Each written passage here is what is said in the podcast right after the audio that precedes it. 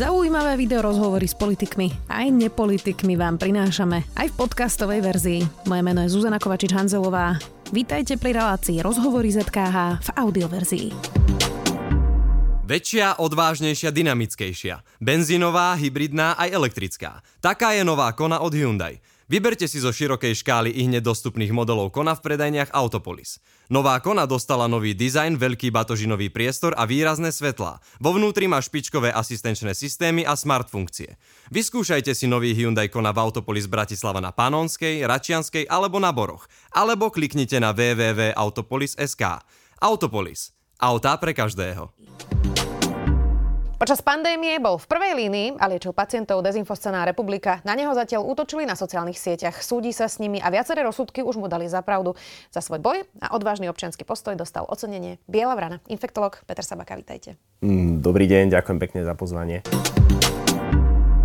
Ďakujeme, že ste prišli. Pán Sabaka, v akej fáze sú vlastne E, tie žaloby, čo ste podali uh-huh. na niekoľkých predstaviteľov republiky aj na tú stranu. E, nebolo ich málo, tak skúsme si povedať, že, že koľko ste vyhrali, koľko ešte beží? No, štyri na tých prvostupňových súdoch sme vyhrali. Dve proti pánovi Mazurekovi, jednu proti pánovi Uhrikovi a jednu proti strane Republika.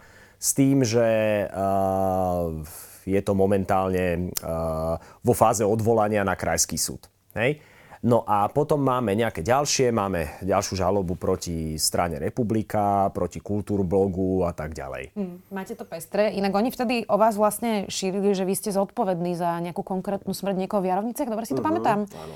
Uh, Nie len ja, ale tam bolo vymenovaných o mnoho viacej ľudí. A potom si pamätám, že bolo ešte absurdné, že oni hovorili, že vy keď dávate tých pacientov na kyslík, uh-huh že vy ich vlastne tým kyslíkom zabíjate. Dobre si to pamätám? E, tak to hovorili zástupcovia dezinfoscény vtedy a to bola aj taká veľmi rozšírená vec. Často sme sa s tým stretli, keď e, nás konfrontovali nejakí aj, aj možno niektorí pacienti, aj možno niektorí príbuzní pacientov čas od času, ale aj keď nás konfrontovali e, ľudia, ktorí sa ktorí kladli otázky treba na sociálnych sieťach mm-hmm. alebo mhm. na internete a tak podobne, tak e, s touto dezinformáciou sme sa veľmi často stretávali. Ono, tie dezinformácie o tom covide sa proste nejakým spôsobom vyvíjali lebo vždy um, bola nejaká dezinformácia, ktorá akurát uh, reflektovala niečo, čo vtedy akurát fičalo. Potom sa neskôr uh, sa tá, tie vedomosti natoľko zmenili, že to už to vyzeralo ako úplná hlúposť a už sa tým operovať až tak veľmi nedalo, tak sa to muselo nejak vyvinúť a tak. A tí ľudia, ktorí preberali tie dezinformácie, proste prebrali tú novú a tá stará ako keby nikdy ne, neexistovala, už keď sa dokázalo, že je to úplná hlúposť a tak. Tak napríklad tie prvé dezinformácie, ktoré boli boli, uh, boli také, že ten vírus je neškodný, hej, uh, že je to chrípočka a tak, a že vlastne ľudia, ktorí sa ktorí boli nakazení koronavírusom a zomreli, tak v skutočnosti vôbec nezomreli na koronavírus, ale zomreli na iné choroby a tak podobne. Čiže toto fičalo na začiatku, potom keď už bolo jasné, že ľudia zomierajú vo veľkých množstvách, tak potom sa už k tomu samozrejme nikto nevrátil, tak bolo niečo nové. No a takto sa to postupne vyvíjalo a niekedy vtedy sa vyvinula aj tá, mm, e, tá konšpiračná teória, že e, my vlastne participujeme na zabíjaní tých pacientov tým, že ich buď neumyselne nesprávne liečime, alebo ich úmyselne nesprávne liečime, alebo ich dokonca úmyselne im škodíme, kvôli tomu, aby sme vlastne zveličovali dôležitosť tej pandémie, aby sme podporovali ten covid teror v úvozovkách a bolo to svojho času pomerne populárne. A toto asi bolo také, že to asi hnevalo úplne zo všetko najviac. Lebo my sme sa proste tých ľudí snažili Snažili sme sa im pomôcť najlepšie, ako sme v danom čase vedeli a vôbec to nebolo jednoduché a mm, práve naopak e, to bolo vykreslované teda v týchto dezinformačných médiách, že tým ľuďom naopak škodíme. Viem si to predstaviť, že to muselo byť ťažké. Uh-huh. Oni medzičasom tie videá povymazávali? Uh, je to tak, že vlastne vy ste podali nejaké žaloby práve na predstaviteľov z republiky a tie videá už sú preč?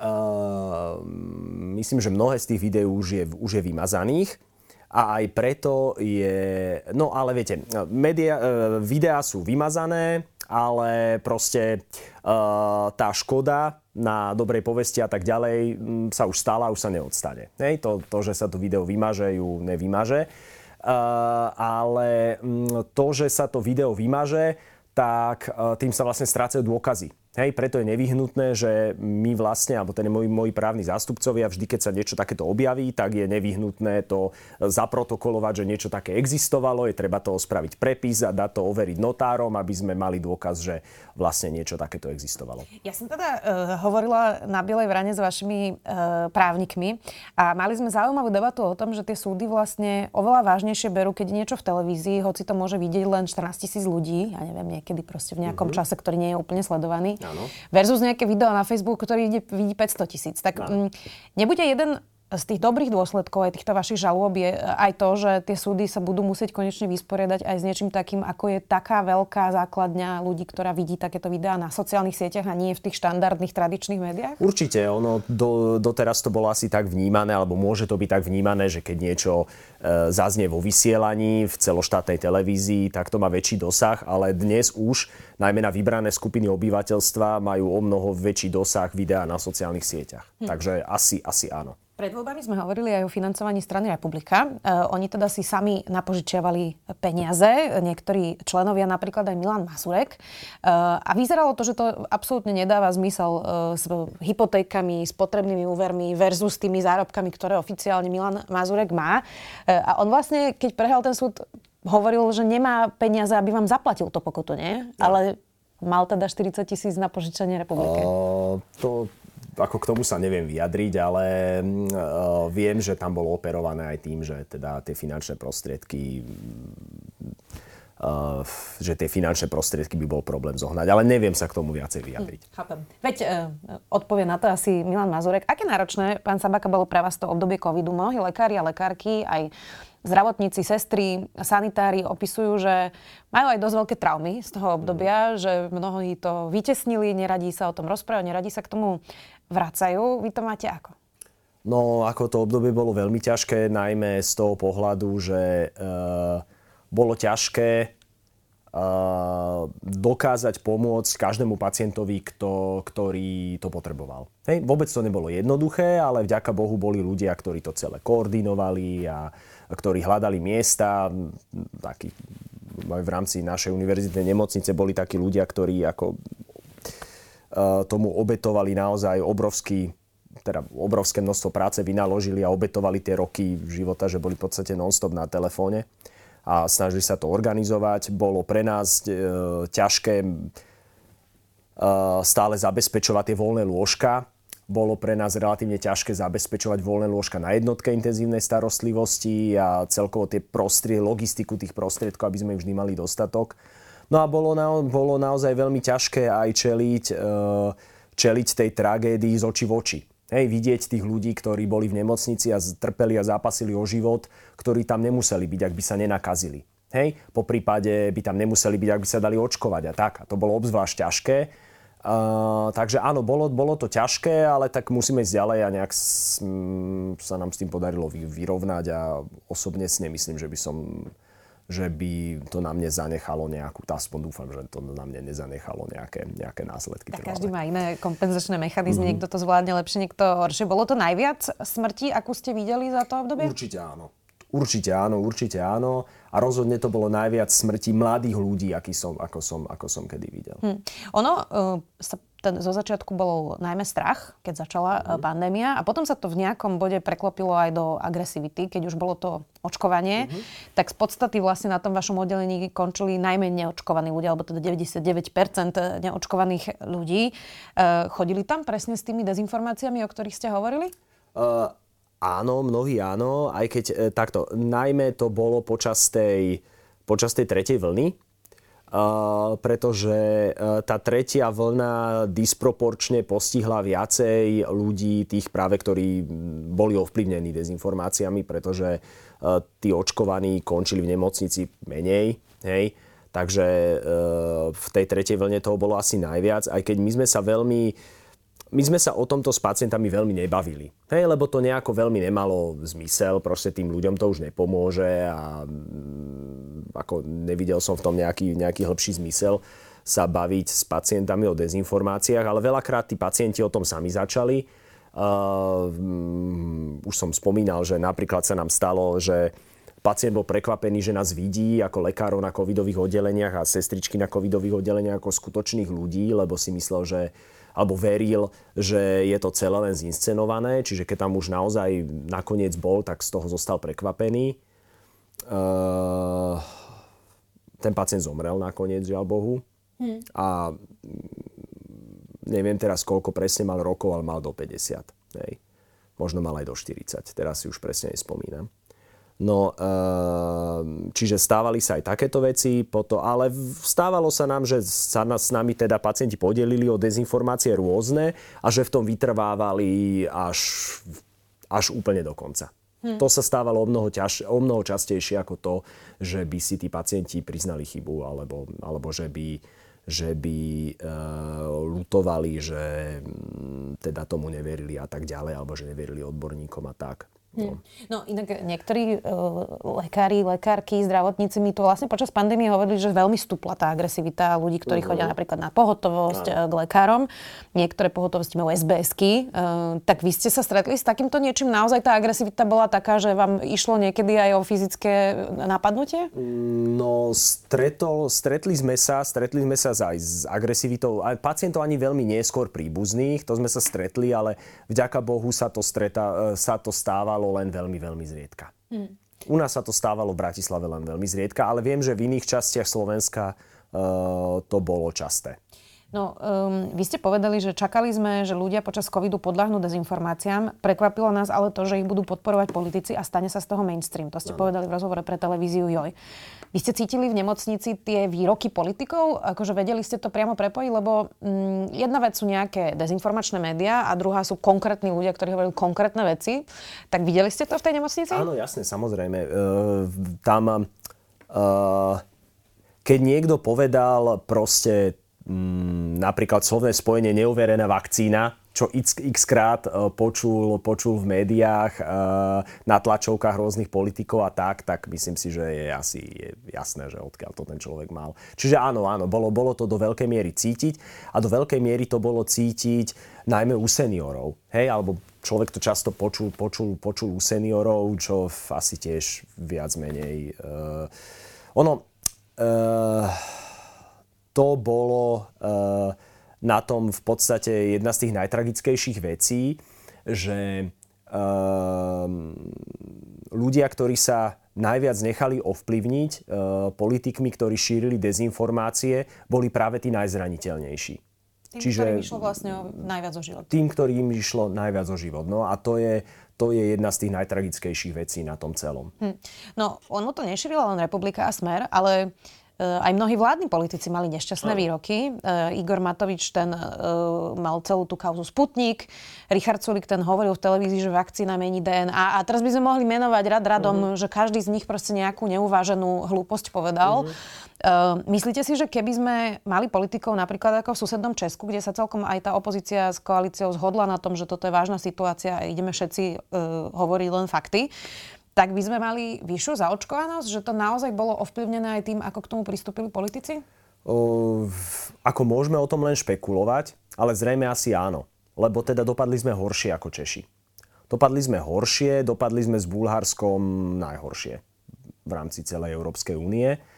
A e, do veľkej miery je to spôsobené asi tým, že e, ako hlasno sme nechali tie dezinformácie znieť, a ako málo sme počúvali e, hlasy skutočných odborníkov, ako málo sme sa spoliehali na vedu. Celé to bolo asi, asi hlavne o tomto. Hej.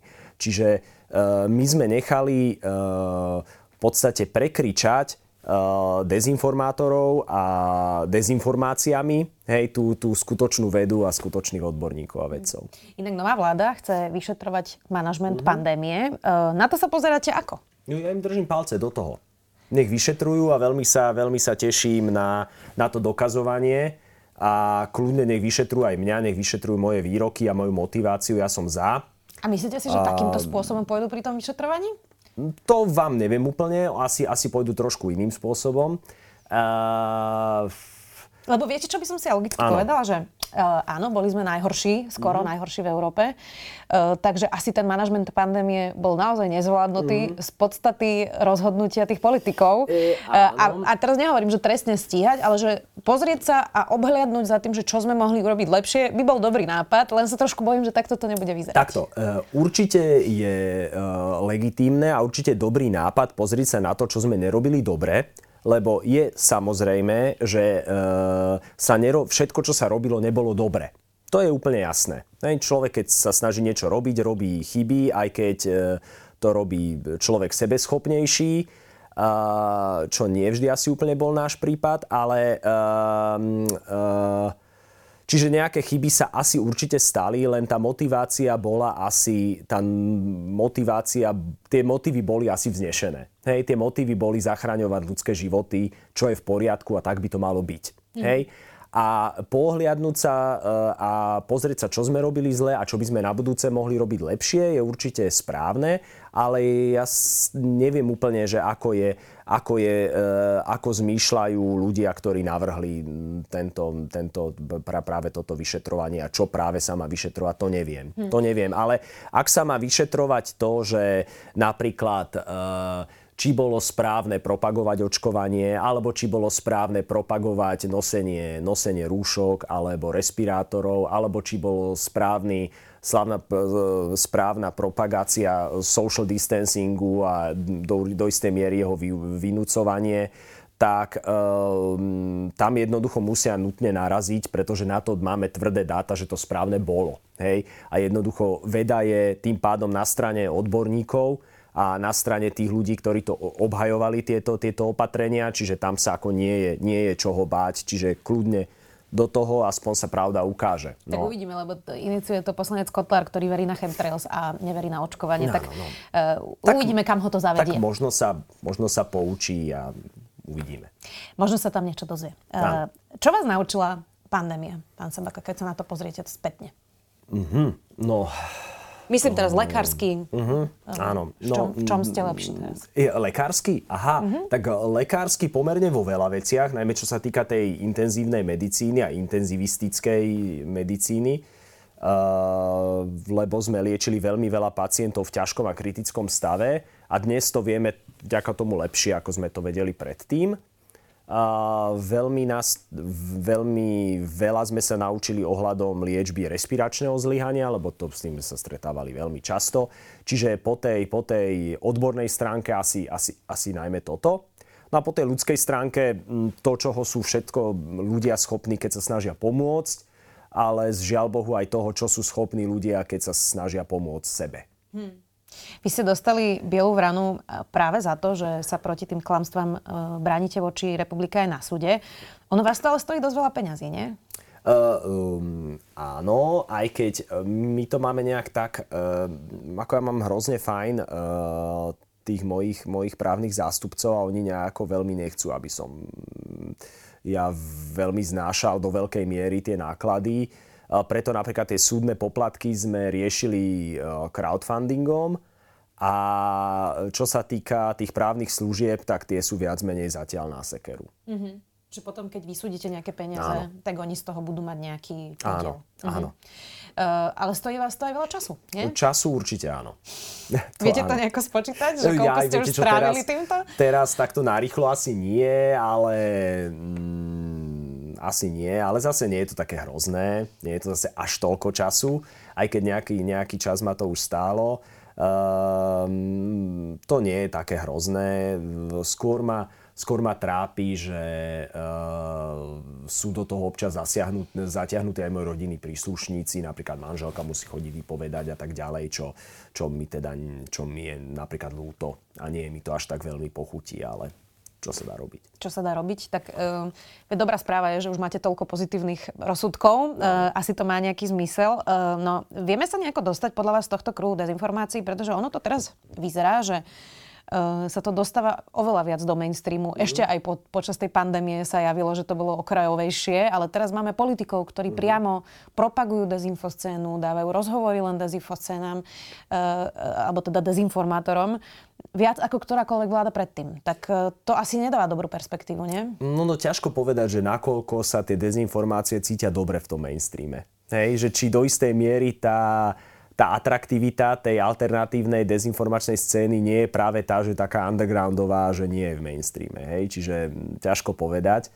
Uh, ale to je, ako to som len teraz tak nejak vytiahol, neviem skade, čiže No a viete, no, viete ako sa dostať z tohto ale, kruhu nejako? Ale ako sa z toho dostať, no... Um, ako musíme sa z toho dostať, pretože takto to jednoducho ďalej nejde. Musíme znova začať veriť vede a vedeckým poznatkom a musíme znova začať veriť uh, odborníkom a mainstreamovým médiám a, a, a uh, čestným novinárom.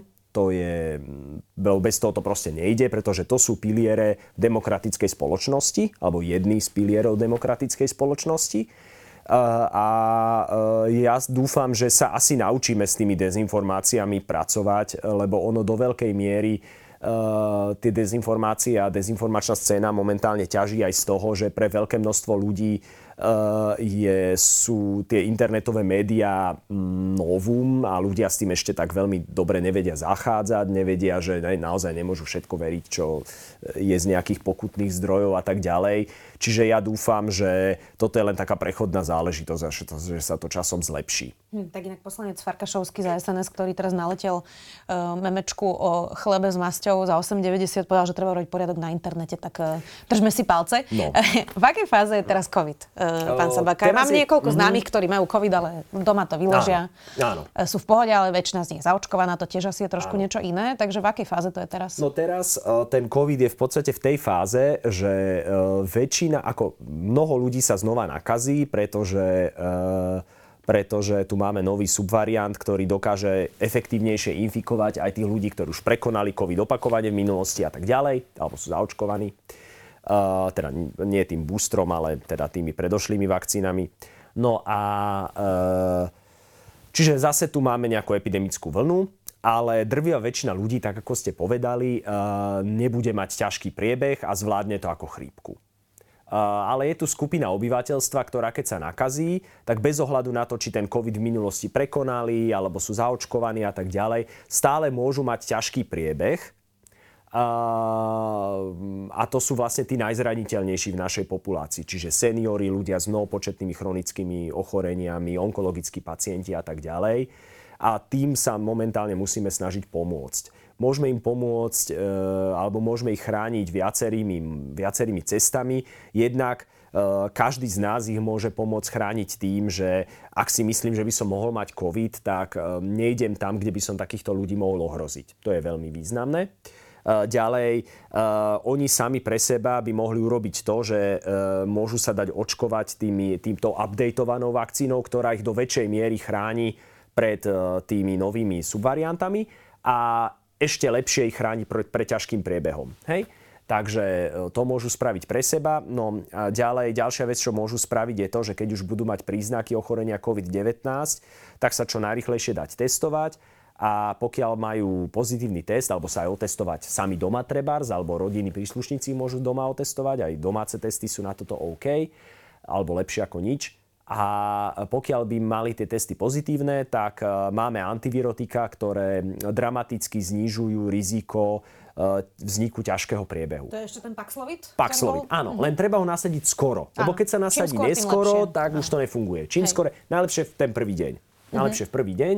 No a e, čo môže spraviť e, toto, alebo ten ambulantný zdravotnícky systém by mal podchytiť týchto ľudí a ten nemocničný zdravotnícky systém alebo tá nemocničná e, časť zdravotného systému musí nájsť kapacitu na to, aby dokázala absorbovať a odliečiť tých pacientov, ktorí napriek tomu, že teda mm, že máme všetky tieto opatrenia a napriek tomu dostanú ťažký priebeh, alebo sa ten COVID u nich nejak inak skomplikuje, napríklad nejakou následnou bakteriálnou infekciou, alebo dehydratáciou, alebo pádom, alebo niečím takým. Hej. To, sa, to sa u seniorov stať môže veľmi ľahko a budú potrebovať nemocnicu, tak aby sme ich mali kde hospitalizovať a kde, aby sme sa kde mali kde o nich postarať. A to je aj taká výzva do budúcnosti, lebo v takom štádiu, ako sa tá epidémia alebo pandémia nachádza dnes, tu zrejme bude aj o rok. Hej? Čiže budeme mať jednu alebo dve vlny, najskôr behom zimného a jeseného obdobia, kde budú postihnutí najmä seniory a ľudia s chronickými diagnózami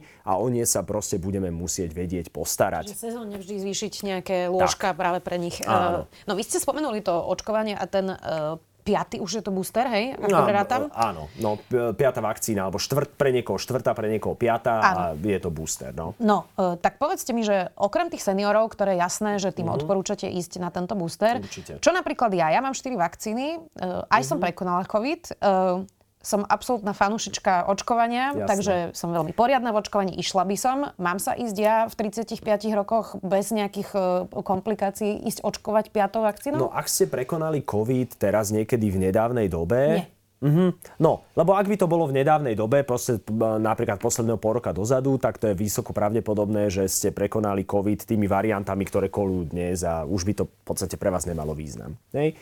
Eh, ak, by ste, ak ste ten COVID prekonali dávno, tak by to pre vás mohlo mať význam, ale ten risk, eh, ten, ten benefit eh, nie je pre vás až taký veľký ako pre tých seniorov. Ale trebárs, ak máte tú skúsenosť, že ste sa z toho covidu dostávali pomaly alebo že ste mali nejaké postcovidové príznaky a tak, tak v takomto, v takomto smere to môže mať pre vás e, benefit v tom, že vás to môže uchrániť od toho long covidu. Mm-hmm. Hej? Alebo od, tej, od toho dlhodobého covidu. Takže pre takýchto ľudí určite áno. Um, podstate CDC odporúča to preočkovanie pre každého. Lebo vyrátali, že pre každého ten risk, benefit, e, pomer, e, pomer rizika a benefitu je v podstate pre každého v prospech toho benefitu. Eh, ale u tých eh, rizikových skupín, čo sú seniory, ľudia s chirurgi- eh, pardon, ľudia s onkologickými diagnózami alebo s inými vážnymi chronickými ochoreniami, tak tam je ten benefit najväčší, čiže u nich je to dôrazne odporúčané a u tých ostatných to je odporúčané menej. Hej.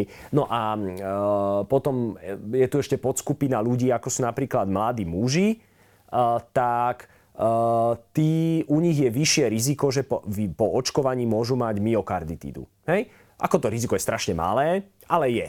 Hej? Čiže m, mm, tam treba brať do úvahy aj toto a uh, ak, ako je pravda, že ten COVID sám o sebe je spojený s vyšším rizikom myokarditídy, ale treba myslieť, že u mladých mužov môže dôjsť aj k tomuto po očkovaní, ale je to veľmi vzácne a väčšina tých prípadov je proste nezávažná. Mm.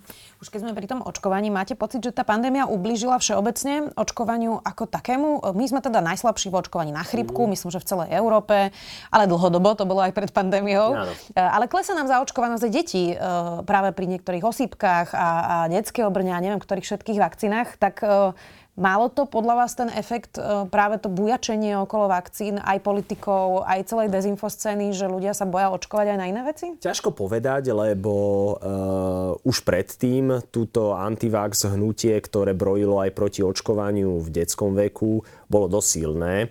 Ťažko povedať, ale boli krajiny, ktoré boli na tom aj o mnoho horšie ako my, čo sa tohto týka, napríklad, napríklad Taliansko a podobne, kde, kde už tá imunita kolektívna dávno nie je dostatočne silná pre, pre, pre osypky napríklad.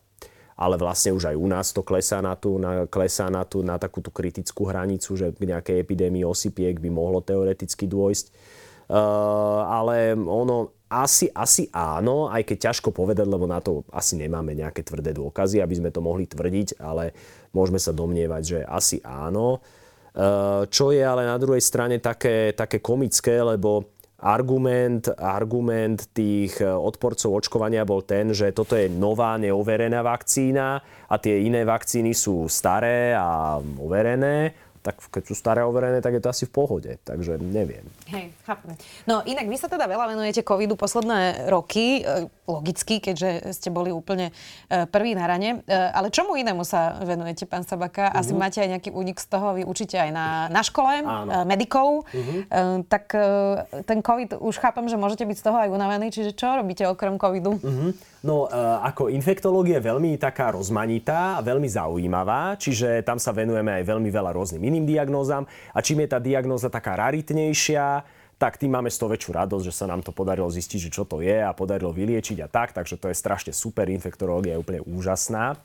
Takže tomu sa venujeme.